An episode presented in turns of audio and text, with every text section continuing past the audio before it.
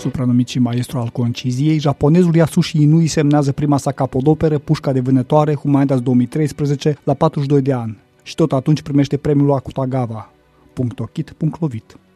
La solicitarea buletinului Prietenul Vânătorului, naratorul publică un scurt poem în proză, Pușca de vânătoare, iar reacția vine din cu totul altă parte decât s-ar fi așteptat, chiar din partea vânătorului pe nume Yosuki Misugi, care se recunoaște în bărbatul înalt și slab, zărit întâmplător din spate, în satul de la poalele muntelui Amagi.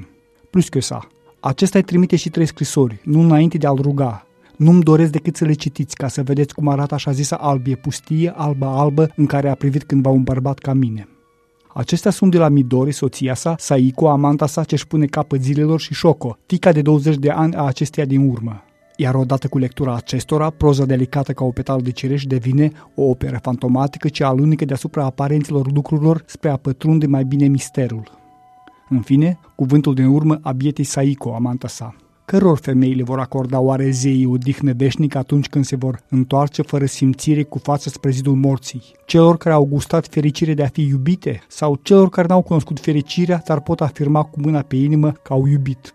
Acestea fiind spuse, cum să nu-ți amintești de Negoițescu, cel care afirma în straja dragonilor că cineva își poate rata personalitatea, fiindcă nu a știut răspunde unei iubiri în adevăr mari. Pentru Radio Europa Liberă, Emilian Galai cu Păun.